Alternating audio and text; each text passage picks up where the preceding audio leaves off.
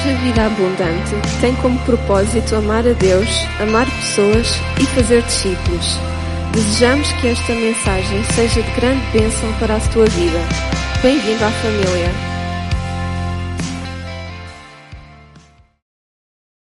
Dar um bocadinho a palavra de Deus. E eu quero convidar os irmãos a abrir a palavra de Deus. Salmo 119. E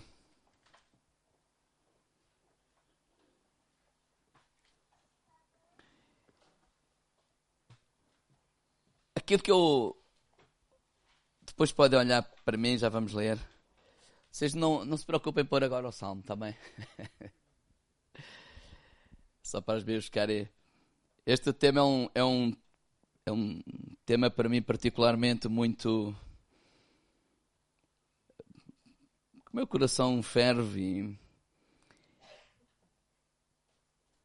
E eu, eu não sei muito bem como é que nós vamos terminar, mas vamos terminar antes de meio-dia. A semana passada, nós lemos um texto, meditamos sobre 2 de Coríntios, capítulo 1, do versículo 13 ao 11. Quem se lembra? Quem esteve? Ah, lembrar que temos culto à tarde, tá bem? Não é para vocês, mas vão pela rua, encontram o irmão que não veio de manhã. Epa, olha que agora. Não, não desculpa, tens culto à tarde. E o apóstolo Paulo, nesse texto, ele partilha com a igreja de Coríntio um momento de grande aflição que ele viveu. Ele diz mesmo que foi um momento bem difícil lá na Ásia, desesperador. Diz que foi acima do que as suas forças poderiam suportar. Ele usa até no versículo 8 esta expressão de é, é, é, nós desesperamos da própria vida. E falamos um pouco sobre sofrimento e sobre dor. E foi particularmente, e tenho estado esta semana buscar no grupo lá em casa, tivemos um tempo também mais de oração e de busca, porque apercebi-me que no final, aos irmãos ouvirem muitos irmãos falar comigo ou mandar mensagens que que muitos estavam a viver esse tempo ou estão a viver esse tempo especificamente agora. E eu estava a buscar a Deus, Deus como um o que ministrar, o que falar. Porque uma das coisas que a mim me impressiona no apóstolo Paulo é que no momento mais difícil da vida dele, ele começa a contar essa história. Versículo 3, não é? 2 de Coríntios 1, 3, ele diz, Bendito Deus e Pai do nosso Senhor Jesus Cristo, o Pai das misericórdias e o Deus de toda a consolação. Ele começa por, por ir contar essa história, mas a dar graças a Deus e, e, e, a falar que Deus é o Pai das misericórdias e é o Deus de toda a consolação. E eu percebo aqui que o apóstolo Paulo, ele, ele não é um homem derrotado pelo sofrimento. Ele não é um homem ferido, ele não é um homem cínico, ele não é um homem, um homem pessimista. Paulo não é um homem abatido pelo sofrimento. Sim, porque nós sabemos que coisas difíceis acontecem na vida, sim ou não? Eu não sei vocês, mas na minha experiência, coisa até que eu acho injusto. Principalmente se for comigo. Não, mas mesmo com a vida de muitas pessoas, eu olho e como é que é possível isto acontecer? E nos sentimos pequeninos, nos sentimos impotentes, sem, sem poder fazer nada. Então, coisas de facto na vida são difíceis de entender, difíceis de, de encaixar e muito difíceis de as viver. Agora, Paulo de facto passa pelo sofrimento, mas o sofrimento não o define. O sofrimento não o domina, o sofrimento não o destrói. A dor não o destrói, sim, tem o propósito de destruir, de aniquilar, mas percebo que o apóstolo Paulo, ao, ao partilhar, ele partilha uma cicatriz, não uma ferida. Alguma coisa que aconteceu, sim, é verdade, mas ele, ele, ele está tão grato a Deus que significa que algo aconteceu, algo passou, mas que esse, esse, esse, sofrimento não só não o destruiu, mas que Deus, através desse tempo, ele, ele pôde aprofundar, pôde conhecer mais de Deus, as misericórdias e o consolo de, de Deus. Ou seja, ele termina a dizer assim: Olha, eu experimentei as misericórdias do Senhor a cada manhã. E faz-me lembrar aquela passagem de Lamentações 3, 22, eu vou ler, já, já vamos ao Salmo. As misericórdias do Senhor são a causa de nós não sermos consumidos. As suas misericórdias não têm fim. Novas são a cada manhã. Grande é a tua fidelidade. Numa altura em que Jeremias ele está deprimido, ele está abatido, ele mal conseguia levantar a cabeça. Não é? Porque Jerusalém está a ser cercada, a nação está a ser ameaçada, ele, ele, ele, ele, ele, ele, ele está doente, ele, ele, ele culpa Deus por aquilo que está a acontecer e ele está ali tão obcecado a viver aquele tempo, aquela angústia, aquela destruição que está a acontecer à sua volta que ele, que ele está-se a destruir aquilo está-o a consumir, a destruir. E é isso que acontece a muitas pessoas quando passam por eh, sofrimento e dores e catástrofes, etc. Até que a certa altura ele decide tirar os olhos de tudo o que está a acontecer e ele coloca os seus olhos nas promessas de Deus, na palavra de Deus. E é aí que ele diz: As tuas misericórdias é a causa de eu não ser consumido. E o salmista, ele diz isso. Então, ao pensar nesse tempo de sofrimento, ao pensar nisso tudo, onde é que as misericórdias de Deus se podem renovar na nossa vida? É isso que eu quero partilhar, não como uma lição, mas como partilhar no meu coração, algo que também eu vivi e vivo, mas vivi especificamente numa fase específica da minha vida e eu creio que é no lugar secreto. No lugar secreto. Diga ao meu lado, lugar secreto. Mateus 6,6, na versão uh, Almeida Corrigida Fiel, diz assim: Mas tu, quando orares, entra no teu aposento, fecha a tua porta, ora ao teu pai que está em secreto, e o teu pai que vê em secreto te recompensará em público. Isto também me diz o seguinte, que a minha vida pública é o resultado da minha vida em secreto com Deus. E Jesus aqui, e vimos isso pela, pela vida, própria vida dele, ele não está a falar do invento. Ele não está a falar de um tempo em que nós estamos aflitos e agora vamos orar. Não. Ele está a nos ensinar esse lugar de oração, esse lugar de secreto, ou no secreto, lá onde ninguém vê, ninguém sabe, ninguém sabe o que estás a fazer, ninguém vê o que estás a fazer, ninguém vê nem o que tu choras, nem o que tu ris, ninguém vê o que tu jejuas ou o que tu comes, ninguém vê nada, o que tu louvas ou choras. Mas esse lugar secreto, o teu pai que vê, quer dizer que isso é mais até do que palavras, é uma atitude, porque ele vê o nosso coração ali. E ele diz que te recompensará, será o dia que em público acontecerá o resultado desse teu tempo em privado com Deus. E o salmista, Salmo 119, vamos ler Salmo 119, versículo 92.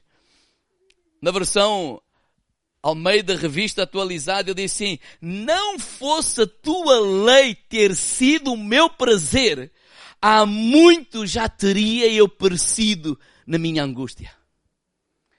Nova versão internacional diz assim: Se a tua lei não fosse o meu prazer, o sofrimento já me tinha, teria destruído. Ele está a dizer assim: Eu não fui destruído pelo sofrimento por causa da tua lei, da tua palavra. Na versão a mensagem há algo interessante, diz assim, e eu gosto muito. Se a tua revelação não tivesse me agradado tanto, revelação, revelação, eu teria desistido na hora da dificuldade. O que eu estou a dizer que o fator que distingue, diferencia entre desistência ou ficar consumido pela dor, pelo seu, pelo sofrimento, é a lei de Deus. A palavra de, de, de Deus. Diz a tua revelação. E é aqui que eu quero partilhar o, o meu coração. Porque quando nós lemos isto, principalmente na, na nossa Bíblia em português, né, nós ficamos com uma ideia um pouco diferente daquilo que é no original. Porque há duas palavras que, quando a Bíblia foi escrita no Novo Testamento, na, no grego, há duas palavras que foram traduzidas para português, mas usamos sempre a mesma. Que é a palavra, que é o logos ou rema. A palavra logos significa a palavra. E a palavra rema significa a palavra. Ou seja, logos ou rema, quando nós lemos na nossa Bíblia, nós interpretamos e bem, e, e aí significa que é a palavra, mas perdemos um pouco. E porquê? Por exemplo, João capítulo 1, versículo 1 diz que, diz que assim, no princípio era o verbo, o verbo estava com Deus e o verbo era Deus. No, esse verbo é a palavra, no princípio era a palavra, a palavra estava com Deus e a palavra era Deus. Essa palavra, no grego está aí, é a palavra logos. Eu não percebo nada de grego. Tenho um aplicativo que carrego e aquilo, ah, é logos, está bem. Podem comprar também, depois digam onde é que se vende. Mas, para dizer o seguinte, Mateus 4.4, quando Jesus está a responder a Satanás, ele diz assim, nem só de pão viverá o homem, mas de toda a palavra que sair da boca de Deus. E essa palavra aí é a palavra rema. Na nossa linguagem é a palavra, é a palavra mas de facto são duas coisas completamente diferentes. Ele está a dizer assim: nós vivemos, nós nos alimentamos pela palavra rema de Deus. E isso vai fazer toda, toda a diferença. Então, uma, uma definição muito simples e normalmente nós ouvimos é que logos significa palavra escrita né, logos, a palavra escrita, e que rema significa a palavra dita, a palavra falada. E há um homem de Deus que eu ouvi, Bob Soros, que ele diz assim, é uma definição dele, logos é uma rema que Deus deu a alguém. Ou seja, o que ele está a dizer é quando os escritores da Bíblia receberam uma palavra de Deus, um rema, foi diretamente de Deus, veio dele, para eles. Né? O apóstolo Paulo, eu recebi do, do Senhor. Essa palavra queimou no seu coração. Essa palavra fez luz. Essa palavra mudou as suas vidas. Essa palavra mudou a sua maneira de pensar, mudou a sua maneira de agir, mudou a sua maneira de se comportar. Ela, ela, ela influenciou diretamente as suas vidas. Então é uma palavra rema. Agora isso foi tão importante para eles que eles decidiram o que? Escrever. E quando nos é entregue para nós, então é uma palavra logos. Porque nós recebemos dele aquilo que eles receberam do Senhor. E tu não podes receber uma palavra rema a não ser do Senhor. E é isso que eu quero partilhar de uma forma muito simples. Quão importante isso é para a nossa vida, principalmente nesses momentos de dor, de sofrimento, de complexidade, da gente ficar perplexo com aquilo que está a acontecer à nossa volta. Então, quando nós recebemos de Deus, é rema. Quando nós damos aos outros, é logos. E vocês já experimentaram essa, essa, vocês já viveram isso de certeza. Por exemplo, nós estamos a meditar na palavra, logos, escrita, e lemos e oramos e estamos ali. E há um dia uma hora qualquer, nada de sobrenatural. É sobrenatural, sim, mas nada de espetacular. Não houve pozinhos no, céu, não houve estrelas, não houve trovões, nada. De repente há ali um versículo que tu parece que as letras, eu não sei se já viveram isso, mas certeza sim, parece que as letras saem da Bíblia e entram no teu coração, sim ou não? E aquilo faz luz e a gente diz, o que, como é que eu não li? Como é que eu nunca vi isto? Eu nunca li isto. Claro, já lemos mais de 200 vezes, mas naquele dia é como se fosse a primeira vez. Alguma coisa salta dali. Mas é, é tão, é tão, é tão, é tão expressivo porque aquilo toca no nosso coração.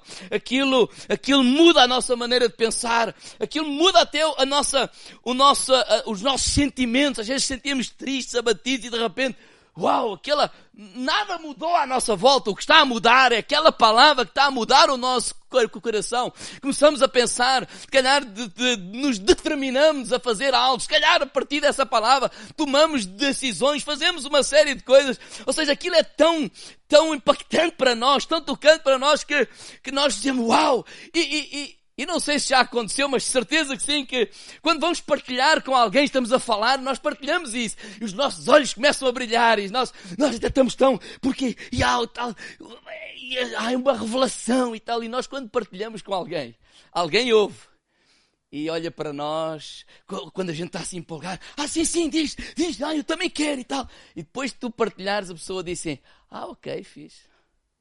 Já aconteceu com alguém? a pessoa ouve não. E tu ficas assim, sensível, não, não é espiritual. Tem nada a ver com ser espiritual ou não. Muito simples. Aquilo que tu recebeste foi rema de Deus. E isso tocou a tua vida. Isso acontece nas pregações, quando eu estou a pregar, a dizer, ah, foi bom, ok, fiz, pastor, para a próxima estamos cá. Mas outras vezes, e quando a gente partilha com alguém, a outra pessoa é logos. E isso faz toda toda, toda, toda a diferença. Então, nós temos que aprender a buscar a rema de Deus, porque é ela que nos vai sustentar.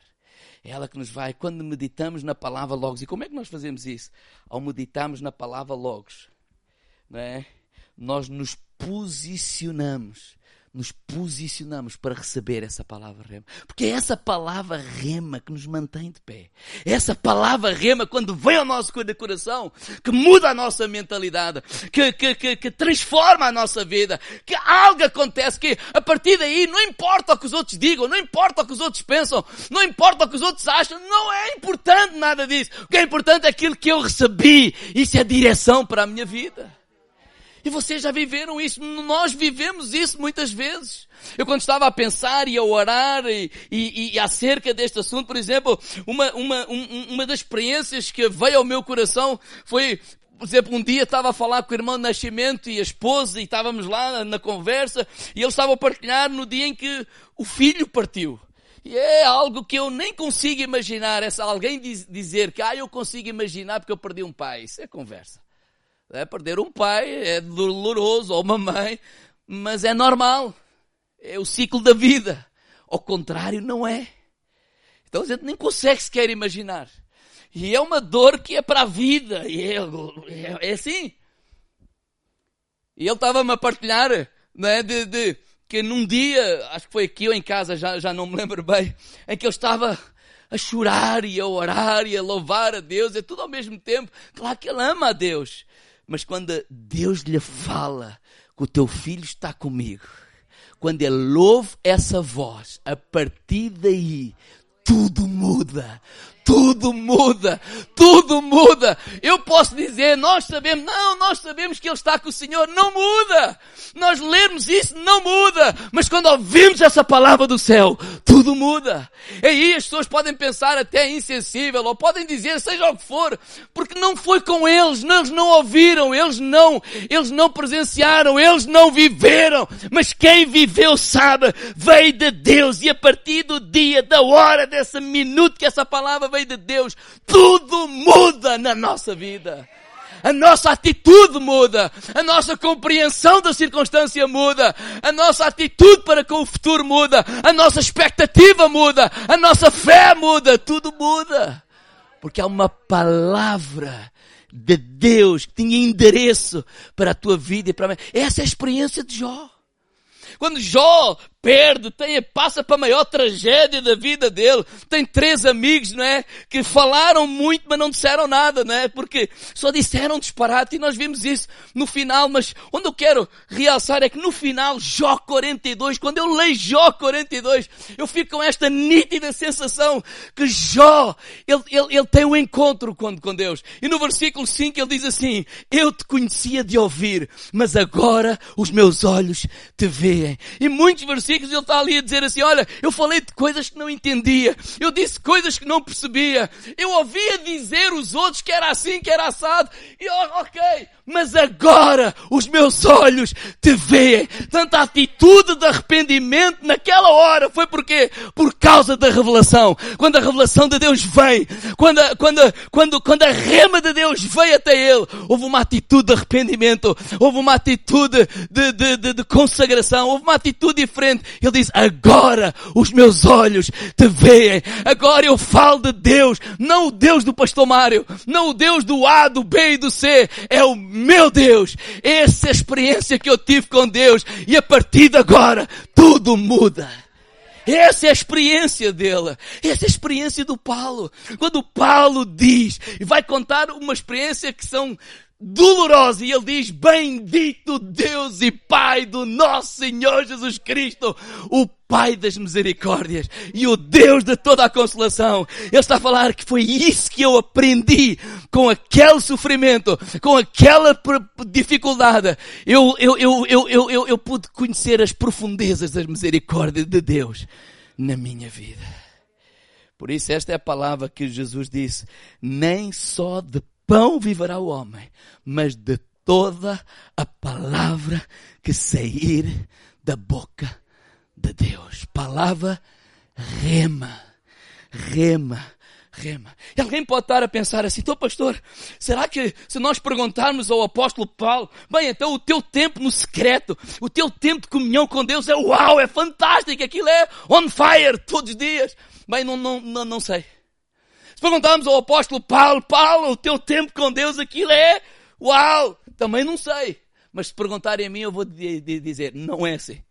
Não é assim. Esse tempo nós pensamos que é todos os dias on fire e tal, e a gente senta, e a revelação vem, e o rema vem. Eu não sei se é assim com os outros, mas se eu quiser ser sincero convosco, comigo não é, às vezes é chato. Às, não se devia dizer, não é? Mas é.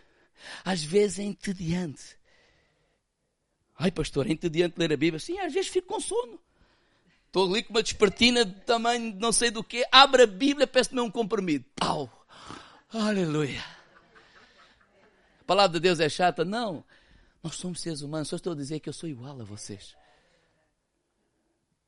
Agora, deixem-me dizer isso. Eu já não sei onde é que eu vou, mas vou por aqui.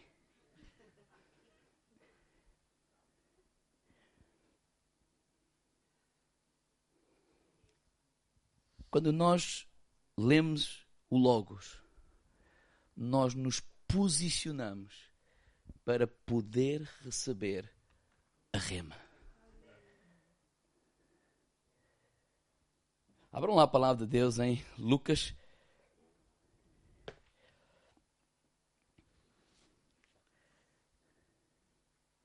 Não, vamos a Gálatas primeiro. Já me encontrei, estou na figueira.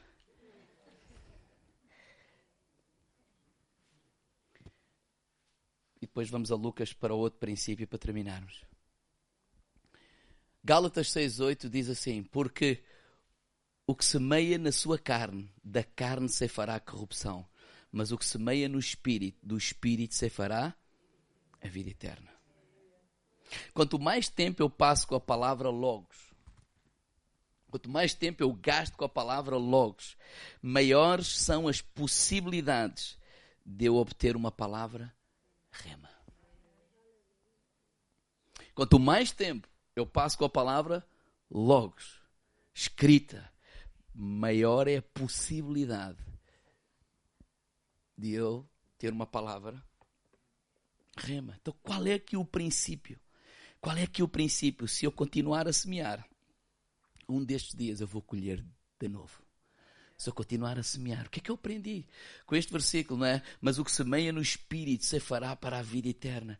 É que não importa o que eu sinto, não importa aqueles dias que parece está a ser meio tedioso, meio, nem sempre é tão uau, nem sempre sinto, nem sempre parece que Deus está, às vezes parece que não está, às vezes parece que até está ausente. Mas aquilo que eu aprendi é que eu devo continuar a semear. Quem não semeia, não colhe. E eu vou continuar a semear, a continuar-me a colocar nessa posição. Porquê? Porque eu sei que uma palavra rema. Não há dinheiro algum que pague. Ele transforma. É como que o alimento para mais não sei quantos dias. É como que alguma coisa que acontece na nossa vida e que, e que muda a atitude no nosso coração. É aquela, vocês lembram-se, por exemplo, quando aquele homem de Deus, não é? Depois de lá enfrentar os 400 profetas de Balaal, a mulher do rei Acabe, Jezabel ameaça e ele vai, não é? Para, para, para, entra pelo deserto, ele quer morrer, ele pede a morte, eu não sou mais que tal, tem que ele está a morte, a morte, ele acha que está tudo acabado, etc. E, e, mas lá no deserto, lá numa caverna, Deus fala com ele. Um homem que quer a morte, um homem que quer desistir do ministério, um homem que diz já, já basta, não vale mais. A partir dali ele saiu dali. O Elias, olha, agora sais daqui e vais ungir Eliseu no teu lugar. Vais ungir o rei, vais fazer isto, vais fazer aquilo. Um homem que pede férias, Deus dá-lhe trabalho. Mas o que é que mudou? A palavra rema. A palavra Deus ter falado com ele.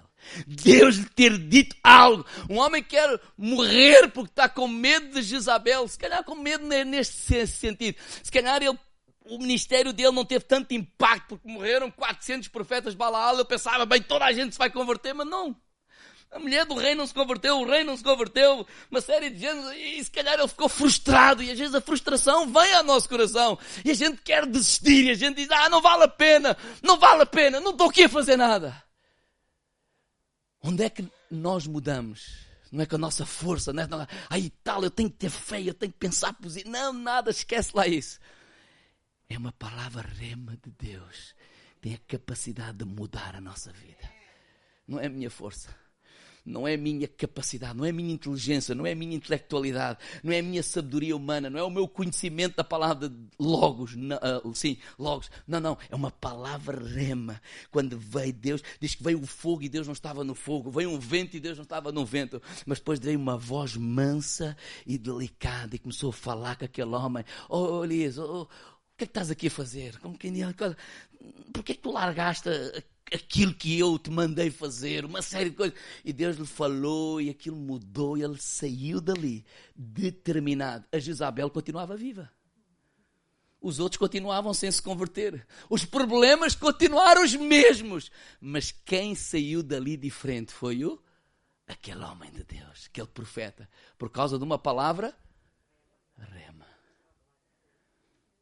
Então, quanto mais eu me posiciono ler constantemente, continuamente a palavra Logos, eu me coloco na posição de mais dia, menos dia, de receber a palavra Rema. E é isso que faz toda a diferença na nossa, na nossa, na nossa vida. Foi Jó receber essa palavra.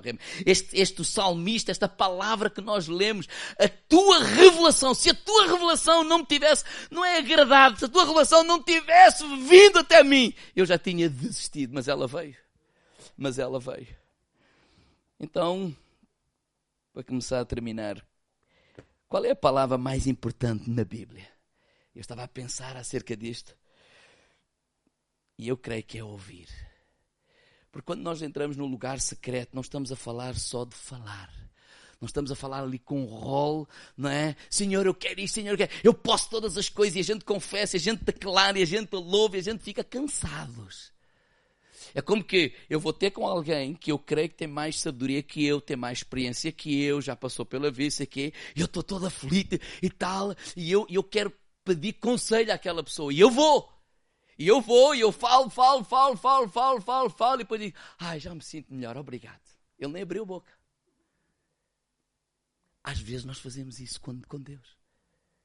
Porque Ele é que é o Senhor. Ele é que é o Criador dos céus e da terra. Oração não, não é só eu falar, não é eu descarregar e, e deitar cá para fora, vomitar as minhas angústias. Faz parte disso. Para que eu possa chegar àquele lugar de me acalmar acalmar todas as vozes que estão à minha volta, acalmar as vozes que me aconselham, porque a verdade é esta: eu posso dar um bom conselho, uau, pastor João, pastor Paulo, Joaquim, Manel, todos nós podemos dar um bom conselho, até bíblico, mas pode não ser a vontade de Deus para a tua vida. Mas é bíblico, não é errado, é certo. Mas aquilo que quem sabe qual é a direção correta para a tua vida é Deus. E nós somos responsáveis por ir buscar. Nós somos a criar, há uma série de gente a criar uma geração de depender de, do profeta do A, do B e do C. Não, não, não, não, não, não, não, não. Eles não são responsáveis, eu sou responsável. Eles podem vir e, e, e, e contribuir para confirmar aquilo que Deus já falou no meu coração ou ao teu coração. Mas tu és responsável para ir buscar a Deus. Para ir ouvir de Deus. Porque tudo o que as outras pessoas podem estar a dizer é certo, é correto, é bíblico e é honesto. Mas a questão não é essa. A questão é: esse é o caminho que Deus quer que eu trilhe? Então, ouvir torna-se importante. Então, vamos lá abrir então Lucas capítulo 18.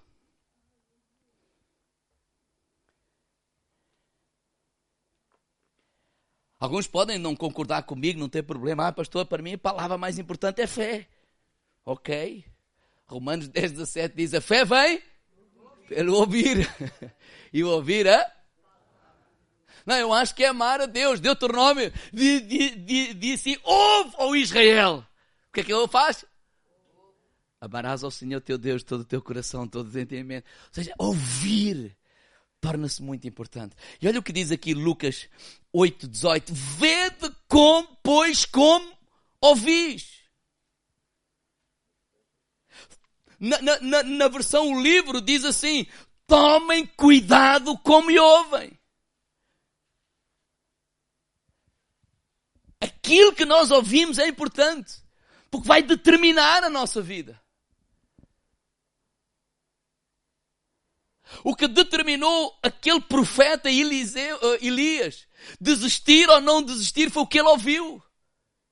E ele ouviu direção de Deus e ele saiu dali determinado a obedecer a Deus. Então tomem cuidado como ouvem. Porque se a palavra rema vem ao nosso coração, nós vamos crer nela. Nós vamos orá-la. Nós vamos declará-la. Nós vamos confessá-la. Nós vamos abraçá-la. Nós vamos, nós vamos agarrá-la. Nós vamos vivê-la.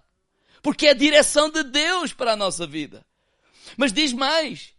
Olha, qualquer que não tiver, perdão, qualquer que tiver lhe será dado. E qualquer que não tiver até o que parece ter, lhe será. Qual é o princípio?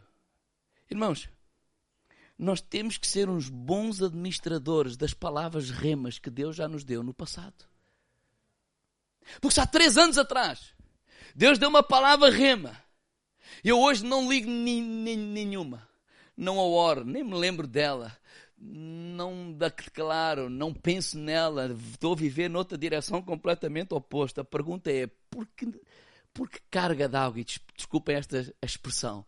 É que Deus vai te dar uma próxima rema. Para quê? Para tu a desprezares? Então não basta desejar. Nós temos que administrar bem aquilo que Deus nos, nos, nos, nos dá. Como, como valioso, como precioso, como um tesouro. Abraçá-la, agarrá-la, escrevê-la para não esquecer, declará-la. Porque eu sou responsável de a viver. Os outros ao lado podem dizer, não, mas isso não é para ti. Não, mas isso é maluquice, mas os outros não ouviram. Eu sou responsável por aquilo que Deus trouxe à minha vida. Eu sou responsável por abraçar isso. Eu sou responsável por morrer por essa palavra. Se eu morrer e se não tiver acontecido, morro a acreditar, a crer e a, e a, e a confiar naquilo que Deus disse. Foi assim que Hebreus 11 está lá, muitos que morreram a acreditar na promessa de Deus e ela se cumpriu. Alguns deles não viram, mas nós vimos. Mas eles são responsáveis, tu és responsável. Então, para que Deus nos dê rema, Nós temos que ser bons mordomos. Nós temos que aprender a guardar. Nós temos que aprender a, a, a honrar aquilo que Deus nos, nos dá. Os outros podem desprezar aquilo que Deus dá. Vocês lembram-se lá, o Neemias, quando estava lá naquela obra, o Samalat e os outros foram lá chamá-lo, olha anda cá e tal. E ele disse, não, a obra que eu estou a fazer é importante demais para eu largar. Não, se eu descer daqui e for ter com vocês, esta obra para e ela é importante demais. Aquilo que Deus mandou eu fazer é importante demais para eu largar e ter convosco. Eu valorizo aquilo que Deus me deu. Valoriza aquilo que Deus te deu. Valoriza aquilo que Deus te deu. Para que quanto mais nós nos debruçamos na Logos, Ele nos possa dar mais outra rema e mais outra rema. E assim possamos continuar a viver, a queimar para Jesus. Para que um dia possamos ouvir da boca de Deus, servo bom e fiel, entra no gozo do teu Senhor. Por último, Provérbios 26, 20. Não precisam de abrir. Provérbios 4, 20 é aquela passagem que diz: Filho meu, atenta para as minhas palavras, guarda o teu coração, não, é? não as deixes apartar dos teus olhos, guarda no meio do teu coração, são vida para o castro. Mas eu quero terminar dizendo isto enquanto o grupo pode vir até aqui. Como manter a chama acesa em todo o tempo? Porque aqui essa é a questão, irmãos. A questão não é o que eu fiz ou o que eu estou a fazer. A questão é manter-me essa atitude. Esse é o difícil. Quando eu olho para alguns de vocês que são crentes há 50 anos, fiéis há 50 ou 60 anos, e eu quando vos digo que vocês são os meus heróis de, de Hebreus 11, porque os de Hebreus 11 eu não os conheço. Eu leio sobre eles, mas vocês os conhecem. Eu vejo, eu conheço a vossa vida, eu sei aquilo que passam e, e, e vejo a vossa fidelidade. Eu quero vos imitar. Eu não estou a engraxar para vocês virem. Não, eu quero é vos imitar para que nós possamos queimar até Jesus vir. Não é só, ai, o que eu estou a fazer agora? Ok, isso é ótimo. Mas o desafio não é fazer agora, é continuar a fazer até Cristo voltar. Estava a falar com alguém numa dominação que tem 110 anos, ou ok, e tal, e falar das mais novas. Mas, ouça, é para isso fazer comparações. Porquê? A gente não vai estar cá para, para ver, mas o desafio vai ser essas que hoje têm 3, 4, 5 e 10. Quando tiverem 110, como é que vão estar? Esse é o desafio. É não é? Quando jovens todos cheios de vigor, uau, e quantos são? Mas quando têm 70, eles, quantos são? Eles, onde é que eles estão? Não, a gente tem que continuar. E esse é o desafio. Então não vamos falar antes do tempo, muito menos fazer comparações. Bem, Provérbios 26, 20 diz assim: sem lenha ou fogo se apagará. Deixem-me de perguntar assim: quem é que já fez uma fogueira? Levante lá o braço. Bem alto, bem alto. E eu pergunto: daqueles que já fizeram a fogueira, essa fogueira que tu já fizeste e que estás a pensar agora, quais se mantêm acesas hoje? É lógico, nenhuma. É, 15 de agosto do ano passado fizemos uma fogueira, foi os batismos, não foi? Passar lá a carne. E agora? Agora, agora, agora está apagada. Há montes de tempo. a brincar para dizer o quê, irmãos? Que aquilo que mantém uma fogueira acesa é lenha nova. Aquilo que mantém o fogo é lenha nova. Aquilo que mantém o fogo é lenha nova. Aquilo que mantém a fogueira acesa no nosso coração é nós colocarmos lenha nova no nosso coração, que é a palavra Logos para que ela se possa manter acesa, para que eu possa ter outra rema, um dia destes, e um dia destes vou ter outra, e um dia destes vou ter outra. Um dia destes às vezes pode ser dias, meses, anos. Claro, alguns recebem a revelação todos os dias, a toda a hora. Eu fico com a sensação que é assim, Deus está tão ocupado com aquele que nem se lembra de mim às vezes. Irmãos, é só para descomprimir, dizer assim, isso não é verdade. É os super-homens, já nem a minha Mafalda acredita nisso. Ela diz, já não, aquilo é brincar, papá. Então alguns também estão a brincar connosco. Aquilo que eu quero te dizer é que eu, ou qualquer pastor, ou qualquer pessoa, ninguém é melhor do que tu. E todos nós temos acesso a essa fonte de água viva. Todos nós passamos por momentos de dificuldade. Todos nós passamos por momentos de esfriamento. Todos nós passamos por momentos em que a fogueira está a se apagar. Todos nós passamos por momentos de abrir a Bíblia e ter sono. Ou não ter vontade de ler. Todos nós passamos por momentos em que eu leio uma coisa e eu digo-lhe, eu passei momentos em que eu digo assim, poça, aquilo que está escrito, aquilo que eu estou a viver, aquilo que eu acredito, aquilo que eu prego, parece que nada condiz com a minha vida. Alguma coisa está mal. Claro, os profetas das guerras, tu é que estás mal, tu pecaste, tu fizeste, tu aconteceu, fizeram com Jonas. Com, com Jó, perdão. Como é que nós nos seguramos? Tendo um monte de gente a nos condenar. Ter a evidência das circunstâncias. Porque quando a coisa está mal, é evidente tu estás mal, Jó. Estás doente, perdeste os filhos, tens a mania que és melhor que os outros ou quê? Ele não era melhor, ele só disse, mas eu não pequei. Ele só disse, mas eu pequei, digam-me aonde.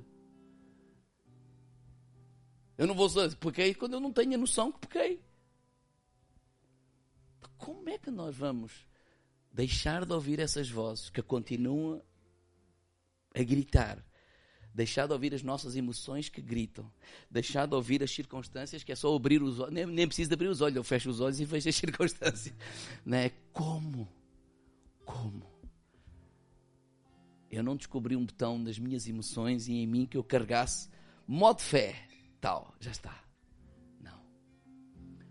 A gente chora, a gente clama, a gente não sabe o que fazer, a gente está confuso. Por isso é que Paulo disse: as misericórdias do Senhor, o Deus das misericórdias. Por isso é que Jeremias disse lá: Olha, as misericórdias do Senhor se renovam. Então, coloca lenha, coloca lenha ainda que não, continue, ainda que não apeteça, continua a semear o Logos. Ser constantemente constante. Ai, não é porque, ai, vamos ler porque Deus não nos ama. Não, Deus ama, fica lá descansado. Ai, não é porque Deus vamos parar o inferno. Não, fica lá descansado. Não, estás salvo, não se perde a salvação assim. Não, mas eu preciso de colocar lenha para que eu possa posicionar para que um dia destes o, a rema de Deus vem, quando essa palavra vem, quando quando isso acontece, meu amigo, os outros podem dizer seja o que for. Ah, à minha volta, as circunstâncias podem estar a dizer, não, isso a mim já não me diz nada, eu vou continuar a agarrar aquilo que Deus me falou e a continuar a caminhar. E mais cedo ou mais tarde, Deus te recompensará publicamente o que está a acontecer no teu secreto. Amém? Vamos ficar de pé.